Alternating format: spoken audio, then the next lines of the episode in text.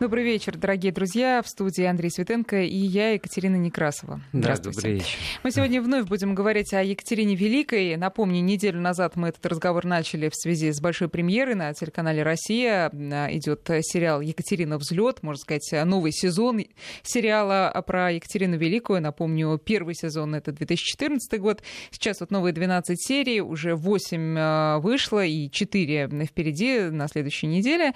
А, конечно, у зрителей зрителей, преданных этого сериала, появляется э, много таких новых и конкретных вопросов о роли тех или иных исторических персонажей, о вообще нравах при дворе, о дворцовых тайнах, э, об особенностях правления императрицы.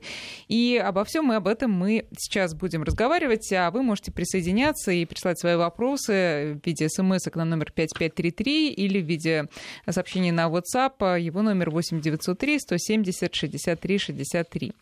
Одна из из главных э, тем вот этого сезона, который я тоже стала смотреть, это подковерная борьба, интриги, там, попытки заговора, попытки сместить Екатерину тем или иным способом, причем эти попытки, они э, массируются разными группами, и появлением всевозможного рода лженаследников престола. Андрей, насколько это вот реальная была угроза, и насколько реально ее чувствовала сама Екатерина и переживала из-за этого? Мне, конечно, была очень повышенная э, норма этой угрозы и тревожности по части части посягательства на ее власть, потому что, ну, очевидно, что э, причины и обстоятельства, по которым она сама пришла к власти, они давали повод для этого. Почему войну, почему бы не повторить, да, mm-hmm. так сказать, свергла мужа, императора, значит, будучи, в общем-то, легитимной его женой, но здесь недостаток, знаете, таких вот продуманности этих э, прав престол наследия сказались, потому что, скажем, вот в британской монархической практике есть, так сказать, такие вещи, которые сразу всем понятны. Там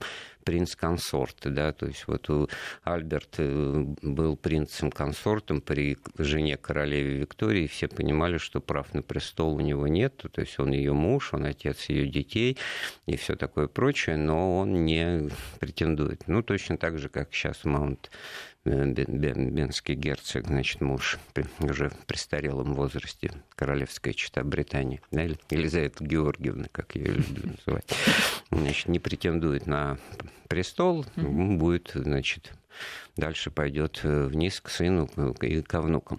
А, а у нас было не этого, прописано, да, здесь что этого не было. Светит, и, кстати да. говоря, вот впереди те времена, когда, значит, это все законодательство престол наследия будет приведено в такую жесткую норму. Это, это же при Павле уже случилось, Да, при да? Павле, именно угу. при Павле. И так, точно так же, как он все штаты придворные тоже, так сказать, распишет по-военному, так сказать, по-прусачески 12 фрейлин, 12 камер камер фрейлин и так далее, и так далее. То есть все будет таким штатом военного То есть Павел понял, что времени. его семейных историй ну, хватило ему, да, и надо это в канале положить конец. все это самое, как бы, так сказать, кто к чему привязан, в данном случае к этому порядку, Урдунгну, и он ну, это все и реализовывал во всех сферах жизни. Кстати, в этом фильме показано вот в юные годы отношения Павла, который, конечно, портретное сходство, так сказать, мало обнаруживает, но я вот лично здесь здесь ни, никакой претензии ну, на Павла Табакова смотреть наоборот, приятно. Да, да, давай ну, пощадим э, чувство а главное, что здесь показано изначально вот, вот ростки той, того отношения э, дружеского, действительно братского к Алексею Григорьевичу Бобринскому, значит, который там мальчиком Э, фигурирует. И вот для многих это вообще фигура совершенно это сын неизвестна. Да, это сын от вот Григория Орлова, сын, который при известных обстоятельствах может считаться как бы вот первопричиной всего того, что и произошло с точки зрения переворота, потому что Екатерина была беременна этим ребенком весной и летом 62 года, то есть когда созревал заговор, и заговор этот был очевидным образом, что называется, мотивирован еще и тем, что она сейчас родит вот ребенка, который не от э, государя, не от Петра Третьего, не от Петра Федоровича. Что все понимали. Что все понимали, и... а самое главное, понимал это прекрасный сам Петр Федорович. Нет, и... а поясни, пожалуйста, а какая связь с э, заговором? И что, а... родит, и что? Так нет, а что, она родит, и что, и, и все, и спасибо, до свидания. Он ее уже там из-за стола в присутствии всех вот этих вот фрейлин и придворных прогонял и в спину, значит, бросал оскорбительные слова на прекрасном русском языке, немножко с немецким акцентом, да. То есть ей вообще ничего не светило в этом смысле. И, конечно, здесь многое сыграло в той поддержке, оказанной Екатерине в тот момент Э, при дворе и, в общем, очень такой широкой поддержки, можно сказать, всей, так сказать, элиты политической тогдашней. Просто первые деяния Петра III, который секретную полицию отменил, Преображенский приказ упразднил, значит, все вот эти вот, значит, спецслужбы разогнал, что, в общем-то, так сказать, как-то слабо вяжется со, со смотрительностью государственного деятеля, да, значит, эм, вольность дворянству дал, чем посеял в народе, так сказать, в ожидании того, что завтра будет и вольность крестьянам дана отмена крепостного права. То есть русские порядки и обычаи, все вот эти вот э, скрепы, да, значит, он разгибал. Разогнул скрепы, да. Пытал за полгода. И, в общем-то, в этом смысле, конечно, все одно к другому очень хорошо совпало. Ну, тогда-то было и вот понятно, чем недовольны. личные, вот мы же об этом, вот личной э, жизни, интересов там нашептывателей. Конечно, ну, любой пред царский двор, любое, так сказать, окружение императора или императрицы, это сонмище каких-то наушников, сонмище каких-то ходатаев по каким-то делам, лоббистов, как сейчас mm-hmm. бы сказали, да, и в этом смысле каждый так или иначе проводит какую-то линию. И все это превращать сразу, как бы навешивать здесь вывеску заговор, так сказать, было бы слишком ну, сильно сказано. Интриги, да, вот интриги, да. В этом смысле, конечно, очень интересная вещь произошла, что, скажем, тот же Никита э, Панин, значит, э, не просто ньюсмейкер, а делатель политики, действительно крупная э, величина. И, и, внешне, и, свои и, и внутренний, и внешний? Внешний, в первую внешний, очередь, в первую очередь. конечно, внешний. Все-таки это была эпоха, в которой Россия уже состоялась на европейской арене как держава это все-таки плоды развития, заложенные Петром Первым, они давали себе знать, и не случайно все вот эти вот фавориты э, Екатерины, это уже орлы, да, а там были птенцы гнезда Петрова, вот это вот э, эстафета, это, так сказать, преемственность, она очень хорошо даже на уровне вот этих образов, этих символизмов передается в русской истории, потому что это, во-первых, уже были, как правило, люди второго поколения, вот, э, впитавшие в себя все эти петровские преобразования. Но сам по себе век, тут ведь об этом надо знать, что такое 18-й авантюрный век, э, мошеннический, время, значит, когда сколачивают первоначальные капиталы, когда, значит, вот все пестрит какими-то казановыми, вот, кстати говоря, вроде, ну, Джакомо Казанова, да, какой-то угу. литературный персонаж, вполне себе реальная фигура, которая в нашем разговоре может при желании быть упомянута, вот, скажем, в одной из тех интриг и замыслов, которые вокруг э, молодой еще Екатерины на троне разворачивались. Был такой деятель по фамилии Матюшкин, за которого замуж э, вышла одна из фрейлин Екатерины, э, Голицына, по-моему, да, или Гагарина, Гагарина, да, Гагарина, Анна Алексеевна Гагарина. И вот это просто к разговору о том, насколько важны эти люди при дворе, кто они и зачем они вообще нужны, какова их роль. И, и во всяком случае, свита, которая играет короля, в данном случае, вот на примере Гагарина и Матюшкина, очень показательная вещь. Она была старше Екатерины, она, что называется, была представлена к ней еще в бытности ее великой княгини, она была, можно даже условно сказать, подругой Елизаветы Петровны, и, в общем-то, ее миссия заключалась в том, чтобы как-то контролировать контролировать угу. свою госпожу, получается, да, вот, что она, в общем-то, и делала, и это, в общем, совершенно э, понятно чисто по-человечески, когда по возрасту. Значит, не, не девочка и почтенных лет императрицы, это одно, одна система отношений, когда, значит, фрейлина в возрасте уже, так сказать, зрелым, и молодая императрица. Не молодая, так условно будем говорить. Ну вот, скажем... Так что там с Казановой-то? Так с сейчас перейдем к Казановой через минутку. Для начала вот была связь у Екатерины, одна из первых, с Захаром Чернышом, почтальоном каким-то, который она хотела сделать вот Гагарину. И та и публи, как вот вслух отказалась, сказала, что это она не будет эти письма носить, и вообще это все дело нестаточное, значит, участвовать она в этом не будет, и что, ничего с ней не произошло, никто ее не прогнал, ни, ни в чем она не пострадала, значит, в этом смысле смысле вот определенные, так сказать, чувствуют от того, что я на службе, и, пожалуйста, не используйте меня помимо каких-то... В личных да, целях. В личных целях. А вот когда возникла все таки тема, ну, потому что э, финал карьеры Фрейлина – это все таки замужество, да, нужно так или иначе, так сказать, Даже если Фрейлина давно не молода. Да, э, ну, да, ну даже если же, замени женщины не молода, да, все равно это смысл жизни и какой-то, так сказать, социализация здесь э, и установки-то диктуют, да, э, вот она э, выходит замуж за вот этого Матюшкина, который тоже ее моложе по возрасту, который при этом какой-то растущий царедворец и даже дипломат, и, в общем-то, человек Панина того же самого. Его, этого Матюшкина, отправляют в Вену с, вот, с тем, чтобы после революции, как она на самом деле называлась, 1762 года, с оповещением значит, Венского двора, с рассказом, ну, как бы и с объяснениями того, что произошло с Зандерой. Очень ответственная миссия. Mm-hmm. Да? Э, с налаживанием связей, с, с прощупыванием отношения, как воспринут в этой крупнейшей европейской державе появление в России вот такого руководителя, таким образом появившегося.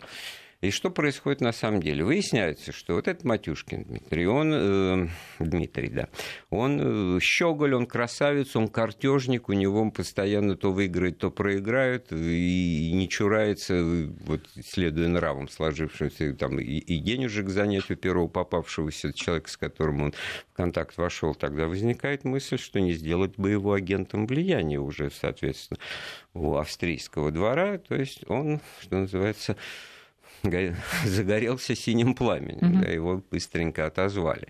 Второй случай, в котором он, ну, ну, тоже как бы не отставили, значит, все, он продолжал присутствовать. Ну, благо, наверное, значит, здесь и Гагарина помогала тоже. А второй случай, это вот появление Казановы, э, в 64 или 65 году в России, там я опускаю уже, ну, вот историю Казанова, как и что, где он, она, в общем, достаточно хорошо известна и по классическим фильмам, и вообще по истории. Он приехал, кстати говоря, в Россию с идеей организации здесь лотерей. То есть это была первая, так сказать, первая реинкарнация пирамиды какой-то, значит, финансовой. И хотел на этом деле, значит, подвязать к этому саму Екатерину. Вот, пожалуйста, тоже интрига, интрига. Э, мы заработаем, да, вот, вот такие вот вещи. Екатерина отказалась от таких, значит, вещей с этой лотереей, но контакты были, действительно, он там проводил какие-то сеансы, магии и прочее, прочее, на всяких таких вечерах и сеансах с этим Матюшкиным познакомился, и, в свою очередь, Матюшкин предложил ему план, значит, обогащения за счет вот карточной игры. И уже настолько очевидно это откровенно пахло шулерством, что даже Казанова отказался в этот проект входить. Уж на что я молодец. Вот, на что Но я таких молодец, молодцов, да. как ты, да, я не а видал. А это все, зная нравы того времени, это буквально иллюстрация известного анекдота о том, что джентльмены, когда играют в очко, значит, там карты не вскрывают, верят на слово, ах так, и, так, и тут мне поперло, да, значит, и тут вот он примерно так же действовал, вполне реальный А давай поподробнее Матюшкин, про да. Фрейлин поговорим. А вообще, кто попадал во Фрейлины, кто удостаивал удостоился этой чести? Ну, начиная там, значит, с конца 60-х годов, с появлением Смольного института благородных девиц, с учреждения вот этого социального лифта или социального в буквальном смысле института Екатерины II, это вот кузница кадров для Фрейлина, это Смольный институт. Это очень э, интересная тема, отдельно взятая. В, в Эрмитаже есть целая портретная галерея смолянок, выпускниц, э, потому что это был все-таки какой-то э, э, новое явление в жизни социальное, потому что, ну, хорошо с, с, с мальчиками, там, с юношами понятно, значит, как кадетский корпус, там, другие учебные заведения записали от рождения куда-то в полк, в общем, там, чаще всего военная служба, гражданская, ну, в общем-то, понятно, для чего надо учиться, для чего надо овладевать знаниями, чтобы, значит, состояться не просто в силу своей фамилии. Mm-hmm. Да? В данном случае Никакого реестра фамилий особенного не было. То есть смолянки это были девицы из, так сказать, из семей генералов, но могли быть родители не обладать никакими особыми званиями, то сказать, уже что-то значило при поступлении их интеллектуальный уровень, их способности, их таланты. И в этом смысле это было, что называется, лучшее из лучших по части ну, каких-то ну, не просто женских качеств, я скажу, а по части вот, интерес, да, человеческого интереса. Вот про одну из них. Вот, вот тут уже Екатерина, находясь ну, в таком зрелом возрасте, она просто уже как опытная наставница, как опытный педагог, она просто любовалась этими значит, очаровательными существами, которые умели танцевать, петь, сочинять стихи, э, поддерживать обходительные разговоры и прочее. И вот особенно там про Нелидову она писала, что это, конечно, ну, просто существо, которое вызывает у меня трепет, ну, как к дочери относилась. А Нелидовы, вот это просто я не, не с потолка взял, хотя мог бы и другие имена назвать, а она потом станет э, любовницей вот Павла Петровича уже э, во взрослом возрасте и достаточно активным участником и тоже, э, можно сказать, агентом влияния на политику Павла. Через что? Через то, что окажется, что она в хороших отношениях дружеских с Марией Федоровной, то есть вот с супругой Павла Петровича. То есть в этом смысле... Да, ну, там у них интересные были э, отношения. Интерес, а при этом не все знали, какие у них были отношения интимные э, с Павлом. Да?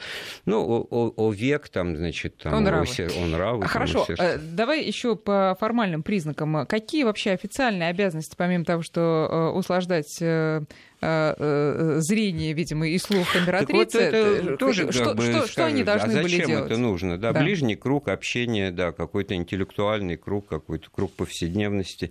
Во-первых, там целых семь при желании можно насчитать э, позиций должностных, которые введены были еще Петром Первым по табели о рангах обергов Мистерины, жены действительных тайных советников. То есть из этих семи три это просто по факту того, что женщина является женой человека в звании тайный советник, она уже... Она фрейлина она, Нет, она не фрейлина, она уже, так сказать, вот в этом ближнем круге угу. лиц, которые э, при дворе вращаются, так скажем, так сказать, приходят не как на работу, так сказать, но могут всегда там Э, быть. Угу. А вот все-таки фрейлин это наиболее часто жалуемое звание, вообще само по себе определение или термин появился в 1744 году, то есть в царстве Елизаветы Петровны.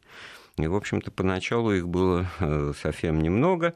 Самое главное обстоятельство, мы уже о нем сказали, что Э, фрейлина – это молодая девица, незамужняя, а по выходе замуж она автоматически отчисляется от ну, двора. собственно, там этимология такая, и именно в этом и заключается, от немецкого ну, слова, да. которое означает «незамужняя женщина-девица». А вот камер да? фрейлина – это уже замужняя фрейлина. Ну, их вообще единицы, обычно там 2-5 человек было, и вот у той же Екатерины Великой было три камер фрейлины. Ну, статсдамы, гофмейстери, гофмейстерин и обергофмейстерин, вот эти вот последние, они, пожалуй, были вот именно какими-то все-таки э, э, с элементами того, что это работа, чиновник какой-то придворный, да, потому что они должны были следить там за придворным дамским штатом, канцелярией, то есть вот бюрократия начинает угу. вмешиваться в, в любое, так сказать, явление, и все превращается не то что в свою противоположность, а все бюрократизируется, какой-то казенный а почему это нужно было? Да это же было всегда, собственно говоря. Замените вот эти немецкие названия тем, что было до этого. Мамушки, кормилицы, постельницы, там то же самое, что и с мужскими должностями придворными, кравчи, стольники. Ну да, просто в нашем представлении фрейлина это та, которая носит записочки и шушукается, а на самом деле это те, которые вот переодевают, вот, купают, да, стелят. Нет, э, для этого есть настоящая полноценная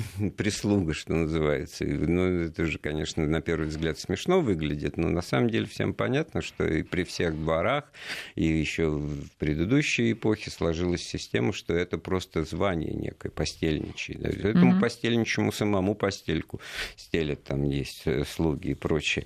И в этом смысле интереснее разбирать то, как на этом месте одном и том же разные люди по своему возрасту по отношению к патрону, да, значит, или вот в данном случае женского рода патронессе, да, себя ведут, что они себе могут позволить, что они себе не могут позволить. Вот на примере Матюшкина я это, как мне кажется, показал, потому что Матюшкин этот погорел вот окончательно в 1974 году, когда как раз попытался повлиять, ну, при желании можно сказать, что это тоже заговор, э, повлиять на Павла Петровича с тем, чтобы он заявил свои претензии на обладание троном. Вот он вошел в возраст, вот он так же, как в свое время Петр I вырос и начал говорить, а что это тут угу. сестрица Софья за мной сидит, э, подглядывает, что я скажу. Мы уже в возраст вошли с братом Иваном, сами можем править, да.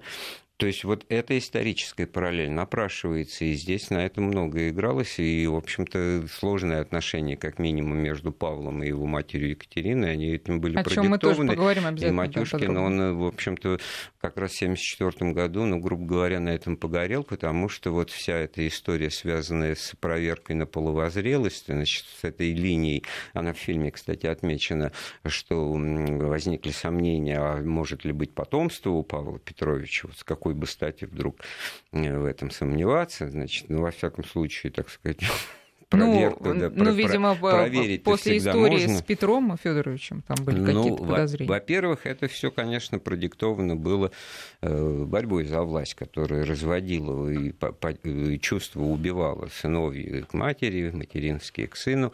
Но ну, тут ведь э, в рамках нашего разговора тут возникает же тоже какая-то человеческая драма, если угодно. Ну, трагедии не назовем, а драмой-то можно назвать, потому что для вот этой вот проверки и для того, чтобы убедиться, что он здоров и полноценен, значит, э, была найдена фиг...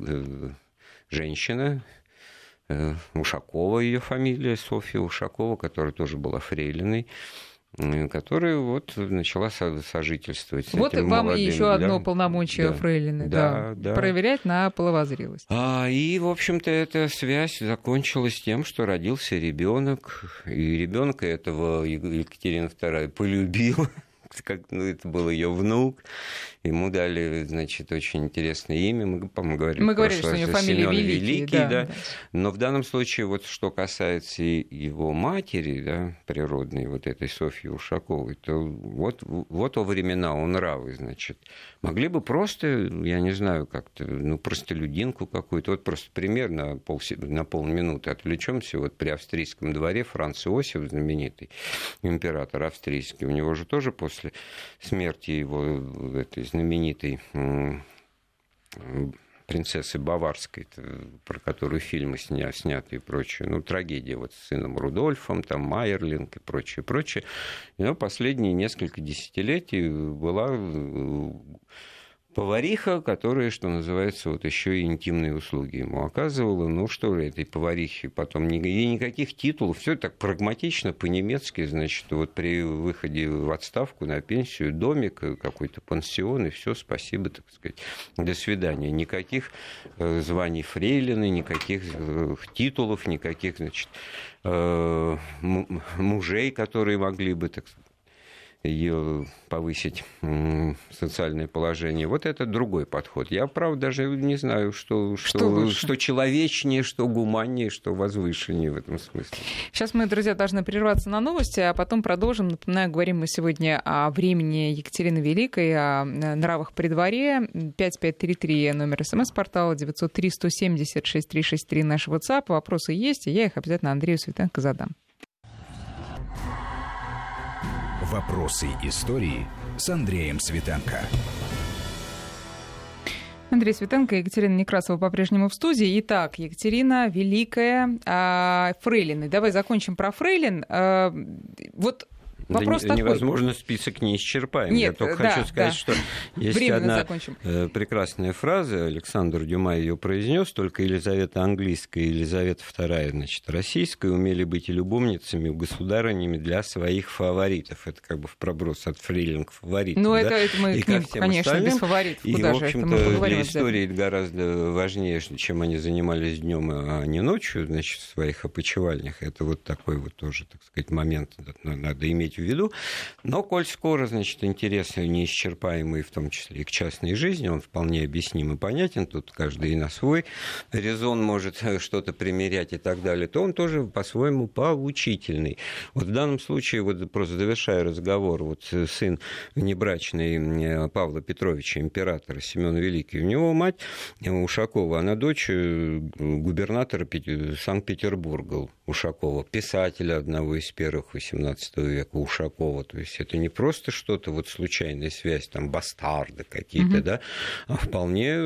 Нет, но этот Семен все равно бастардом-то и оставался. Да, да. Но при но, этом, но значит, вот отношение к, к нему было родовитым, родовитым. другое, и точно так же, как и вот с Алексеем Бобринским и с его отцом, там вообще коллизия произошла в шекспировские страсти, ведь когда, э, значит, закатилась звезда, так сказать, и фортуна повернулась другим местом Григорию Орлову, то тоже встал вопрос о его женитьбе, так, чтобы дело как бы отставить. И... А почему? Можешь э, рассказать, почему она повернулась к нему Ну, во-первых, вот э, то, что и в фильме это показано, вот э, линия на то, чтобы заключить, наоборот, узы брака и как-то его интронизировать и легитимизировать его власть, они не прошли, почему? в общем-то, Екатерине. Ну, потому что это было уже нестаточное дело. Она всего-навсего, так сказать, сказать, супруга внука Петра I, так сказать, по каким обстоятельствам она официально занимает трон в силу смерти своего супруга, да, при малолетнем сыне. Отсюда, кстати говоря, вот, пожалуйста, и простор. Сын-то вырастет, опять-таки, и он наследник. Поэтому она вот тратит первые 15-20 лет на укрепление своей позиции. А, да, а в случае, если бы она вышла замуж или была бы обвенчана, Да, в случае, если бы она вышла было? замуж, она бы стала, вот как вот в фильме сказано, она стала бы гражданкой Орловой. А, а императором был бы Григорий ну, нет, Григорьевич. В, в глазах подданных. Это и она только теряла на этом, она ничего не приобретала. То есть а, Орлов при императрице не получилось бы. Орлов получилось бы Екатерина при императоре. Получилось, получилось бы понижение градуса, это получилось угу. бы просто издевательство уже так над династическими всеми соображениями, да, потому что она уже Романова только, так сказать, да, по мужу, да? да, а все остальное уже уходит совершенно в бок. И ей просто, на самом деле, грамотно объяснили, подсказали, и да и она сама поняла, что вот все-таки лучше так сказать, чистить себя под Елизавету, которая, как бы всем известно, была жена, вышла замуж за Англию. Вот в этом смысле Екатерина II вышла замуж за Россию. Mm-hmm. Это гораздо все выше. И потом делами подкрепленное вообще в какой-то момент просто сняло с повестки дня этот вопрос, хотя тревожность Екатерины по части появления всякого рода самозванцев и претендентов, ну, век-то, повторяю, был очень такой авантюрный, мошеннический, авантажный. Но вот в другой раз кому интересно, что где-то при дворе какого-то там бельгийского графа Лимбургского был, обретается какая-то женщина, которая рассказывает о себе, что она дочь Елизаветы Петровны, что она какая-то княжна Владимирская, что она значит, вот готова это, возглавить Россию, ну, княжну Тараканову. Ее вот знают у нас в истории как княжну Тараканову. Напомним, ну, у Елизаветы ней... Петровны не было детей. Да, и... бог бы с ней, с этой проходимкой все это, знаете, ну, человек просто устраивает свою личную жизнь. Кстати, граф Лимбургский в нее реально конкретно влюбился и прочее, ну, деньги какие-то на этом она заколачивает, прочее. Нет, снаряжается операция, спецоперация во главе с Алексеем Орловым, чтобы ее выкрасть. Это все операция описана тоже литературно-романтически в царской охоте под видом большой любви так сказать, и прочее, и прочее. Вот. Ну, в другой раз, в другая бы государыня вообще просто на эти мелочи не обращала бы внимания. Ну а с третьей стороны, не было бы этих мелочей, если бы не было так гадательно, туманно mm-hmm. и, в общем-то, не очевидно вся эта процедура, в результате которой Екатерина пришла к власти. Так вернемся к Григорию Орлову. Что не сложилась у них семейная жизнь официальная и не сложилась эта жизнь в том смысле, что, да, браком она увенчаться не могла, а потенциал э, Григория Григорьевича Орлова как государственного деятеля оказался, в общем, достаточно ограничен. Человек он был такой, скорее, значит, э, куртуазный, опять-таки, мачо дитя своего времени. Ну вот я просто процитирую, что она про него говорила уже в момент этого разрыва. Григорий Григорьевич был гений, силен, храбр, решителен, но мягок, как баран, и притом сердцем курицы. Вот так вот, парадоксально. Вот эта да, фраза даже да. в, в, в одну интонацию не, не умещается. абсолютно. Вот. И, наверное, тот факт, что вот это тоже по-своему такая двусмысленно выглядящая история, он женился на тоже фрейлине Екатерины, Екатерине Зиновьевой, которая, внимание, была его собственной двоюродной сестрой по материнской линии, он был ее дядя. А, то есть он был ее... Брат. Брат? Да, он был ее брат. Угу. А дядей он был для Алексея Григорьевича Бобринского. То есть, то есть э, она была его теткой, а он был ее племянником. Я почему вспомнил об а, Алексее то есть Григорьевиче. Тетя стала мачехой, получается. Нет, ну да, угу. фактически так. Хотя вот в момент вот того, как этот брак э, созревал, и эта связь созревала, сам Алексей Григорьевич Бобринский, уже будучи ну, молодым, но уже, так сказать, совершеннолетним, он тоже влюбился в свою тетку и тоже хотел значит, на ней жениться. Шекспир. Вот это вот вообще там где-то на грани инцеста и прочее. Ну вот еще раз говорю, что это времена и нравы. В этом смысле По поводу нравов. Вот, э, мучает меня лично такой вопрос. Э, по крайней мере, как мы видим в фильме, э, ну, Екатерина не смущается присутствием других людей, чтобы выразить свои чувства, ну, скажем, к тому же Григорию Орлову. А насколько вот этот фаворитизм, он, ну, как его воспринимали современники, те, кто был при дворе? Насколько Ой, это они его воспринимали как правило игры, в котором есть свои э, правила, которым совершенно открыто можно следовать. Вот пример того, как появился тот же Ланской э, фаворит. Его продвигал один вельможа по фамилии Толстой и не продвинул, потому что это был Толстой. А когда его начал продвигать Григорий Александрович Потемкин сам, то, значит, на, на него Екатерина обратила внимание. То есть на, на важно... А, то есть даже круговая не, порука прям там, да? Даже не важно, что ты сам из себя представляешь, важно, от, от кого у тебя рекомендация. И в этом смысле это тоже говорит о некоем, так сказать, цинизме угу. эпохи такой поверхности. А говорит Но... это о том, что э, нельзя говорить об истинных, искренних чувствах любви? А вот кто его знает? И, вот, потому или что это такая вот тоже вот лестница? есть такая формула, я забыл, кто именно это сказал, что э, личная жизнь императорского двора при Екатерине II представляла из себя треугольник состоящий из Екатерины, Потемкина и действующего фаворита при Екатерине. То есть того, кто в случае, вот вообще эта фраза «кто, кто теперь в случае», она была вот по умолчанию всем понятен ее смысл. Кто у нас, значит, ночной император в этом смысле. Угу. И сам Григорий Александрович, который вот прошел эту, э, этой дорожкой, он, особенность его была в том, что он, в отличие от Орловых и прочих других, не был отставлен, не был на обочину отодвинут, он оставался вот этой фигурой несменяемой в этом треугольнике, одном из, ну, что называется, и не продолжали углов общаться. основа, не просто продолжали общаться, они поддерживали теснейшие отношения, и, скорее всего это была вот уже, ну, для людей зрелого возраста это, может быть, понятнее прозвучит, это была, ну, такая неизбывная, что называется, связь, которая не требовала ну, подкрепления. Ну, да, ну, родственная, родственная уже. Буквально Перешли смысле, в отношения конечно, родственников. Конечно, да. поэтому, опять-таки, в силу... Я тут, ну, право, не собираюсь никого-то в моралите, так сказать, в отсутствии нравственности упрекать, но это были того времени условий. Ну, Потемкин а сам, грубо говоря, сам э, производил вот этот предварительный отбор и подгонял соответствующих красавцев-молодцев. Ну, в общем-то, делая выбор, как правило, в пользу таких, которые звезд с неба хватать. Не наоборот, а, наоборот. зачем, mm. конечно. Таких, которые не будут вмешиваться в политику. Как только они начинали думать, что от них что-то зависит, как только они начинали думать, что они что-то из себя значат, это все сразу крест, и все, это спасибо, было, до свидания. Васильчиков это, это все-таки из этого делалась какая-то тайна, или это было вот а, именно что абсолютно? нет. Я вот эту фразу, когда кто-то ее произносил, там и Суворов, и Румянцев, приезжают там полководцы с фронта, Мар... империя на марше, мы все завоевываем, значит, с фронта приезжает какой-нибудь фельдмаршал и погружаясь в дела, что здесь происходит, том числе задают вопрос, а кто теперь в случае? Ему называют фамилию там Ланской или Дмитриев Мамонов или Васильчиков.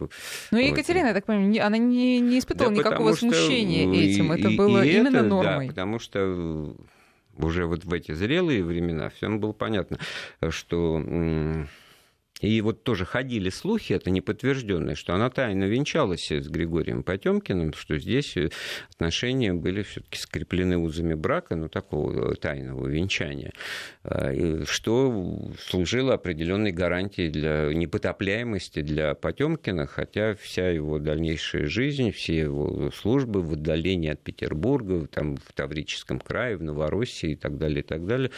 Вот. Это она его отправила? Ну, он выполнял важнейшую большую роль. Вот все эти вновь приобретенные просторы, в том числе и с Крымом тогда, значит, это все Потемкинские, Потемкинские деревни, да, откуда, да, да? да? Это тоже, между прочим, новострой. это, очень, это очень э, интересно. К вопросу этом... о хрущевках, построенных очень быстро в большом количестве, вот почему-то решили оболгать, назвать это Потемкинскими деревнями, деревнями, да?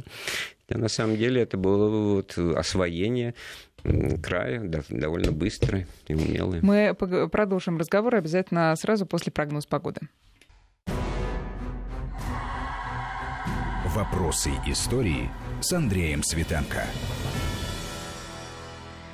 18.48. Вот тут нас спрашивают э, слушатели, а реально ли Екатерина была столь любвеобильной? И реально, друзья мои, вот э, послушайте, что Андрей нам рассказывает. А, Сколько ну, ты говорил, 20 примерно я фавориток не, у нее было? Не, да, ну, ну а за сколько лет? Мы же единицы измерения. А это, мне кажется, даже за 30 если... За, с лишним, да. да ну, ну, что? Ты считаешь, это нормально, да? За, я считаю, что это, когда это не в один раз, то это а, не за один присест. Другое дело, что это нек, некий тоже был институт, который я, я вот воля Божья, не, не, не знаю, как это правильно сформулировать, да, ну, наверное, даже по некоторым представлениям времени так вот как бы полагалось даже, чтобы так было. Ну, уж какой-то повышенной сексуальности в этом смысле ну, ничто другое об этом не свидетельствует. Вот так вот, потому что обычно это как-то в других проявлениях и Анны, и Анны, той же Елизаветы Петровны, да и Екатерины Алексеевны Первой, значит, мы не видим интереса к занятиям другими делами, кроме личной жизни, скажем так. Это очевидно совершенно потенциал личности То есть как политика. в случае с Екатериной Великой Екатерина, стоит не, не тому, что да, сколько не, у нее было фаворитов, да. потому что она вообще занималась а чем-то, а тому, кроме что этого. получается, что тогда это все тоже для некой ширмы проформы, для того, чтобы соответствовать вот этим пресловутым знамением времени. Я просто вот один коротенький э, пример. Вот современник, э, граф Румянцев, генерал-фельдмаршал. Вот от него остался такой исторический анекдот. Он буквально вот рассказывал своим офицерам, что э, Значит, жена-то у меня какая молодец, вот э, подарки мне на День Ангела прислала, значит, табакерку серебряную, и любовница моей тоже отрез на платье. Вот знал бы, право, кто у нее сейчас любовник, тоже бы табакерку подарил там или портсигар. Вот живут люди в одном большом доме в левом значит, и он стороне без румянцев. Говорят, ну, естественно, тут сарказм присутствует, да. Но в данном случае ну, это все публично, да, это угу. все в, в разговоре. Вот о времена он раб. Да. И это, кстати, это очень интересная тема, потому что вот эта пресловутая буржуазная ханжеская мораль, когда все прячется и прочее, там это вот из французской жизни, когда все делают вид, это все только будет где-то в веке XIX в Россию придет. А здесь вот такой вот по-детски в первый раз. Но... Вот ты очень интересно рассказал про Григория Орлова, который стал... Э, стал... Да, Я просто курицы, читаю... Да. Нет, э, читаю новые сообщения, поэтому так немножко притормаживаю. Стал, собственно, ее другом, э, настоящим другом. Это превратился из любовника в А, нет, ты про Потемкина, а не про Орлова. Потемкин стал другом. Потемкин, ну, Орлов все-таки куда-то в сторону отошел, а, отошел. у них, да, у них не отношения. Вопрос в чем? У нее все-таки э, она, а, дружила с мужчинами, у нее была дружба с женщинами. Вот была. Да? Вот Была. у нее были... Это из Фрейлин, наверное, да? А вот одна из ее действительно подруг, это Екатерина Дашкова или Екатерина Малой, как ее звали, это урожденная Воронцова, тоже отдельно взятая очень интересная история, которая тоже символизирует, иллюстрирует э, веяние века. Значит, есть э, семья Воронцовых, элита, аристократы, там, министры. У них, значит, в семье две э, дочери, Лизонька и Катенька. Лизонька и Катенька, которые, в общем-то, тоже такие бой девицы, как они познакомились, она со своим там, Дашковым мужем вечером в Петербурге, уже, ну, в те времена не, девушка одна на улице приличного да. состояния появиться не могла. Вот идет офицер, ротмистр, что он видит в 10 часу вечера? Две какие-то, два воздушных юных создания, значит, хорошо одеты, что-то такое, хихикая, перебегают улицу, он за ними, вроде и от него, и не от него, и что такое, может быть, вас проводить, там, не, не нужна ли помощь, да нет, все нормально, что-то такое, слово за слово. Выясняется, вот Воронцова, которая Академии наук, который букву Ё да, придумала, да. и Лизонька Воронцова, которая станет потом любовницей Петра Третьего. Но это уже к разговору нашему. Что делают Воронцовы? То есть они не, не ответили они, ему, я они на вот яйца в одну корзину не складывают, они ничего не теряют в случае любого развития событий в, в семье Петра Третьего и Екатерины, будущей Екатерины II. У них одна дочка, значит, любовница Петра Третьего, а другая лучшая подруга, никакая не фрейлина. Угу. Вот это вот не было у нее никогда вот. такого звания и статуса. Поэтому, значит, потом любят писать, что охлаждение произошло, когда Екатерина стала э, императрицей, ну, возвысилась. Ну, может быть, охлаждение реже стали видеться, но дружеские отношения сохранялись. Я просто еще хочу за одну минутку рассказать о том, что были и обратные, слава богу, примеры того, как люди себя вели в этой ситуации, оказавшись фрейлинами. Была такая выпускница Смольного института, одна из золотых медалисток Евдокия Вяземская, княжна. Так вот, она там просто история детективная. Она действительно однажды летом ушла купаться на реку в царском селе, оставила там свое платье на берегу пруда, переоделась крестьянкой и бежала и начала странствовать. Ну, в общем, даже инсценировала свою смерть подружками.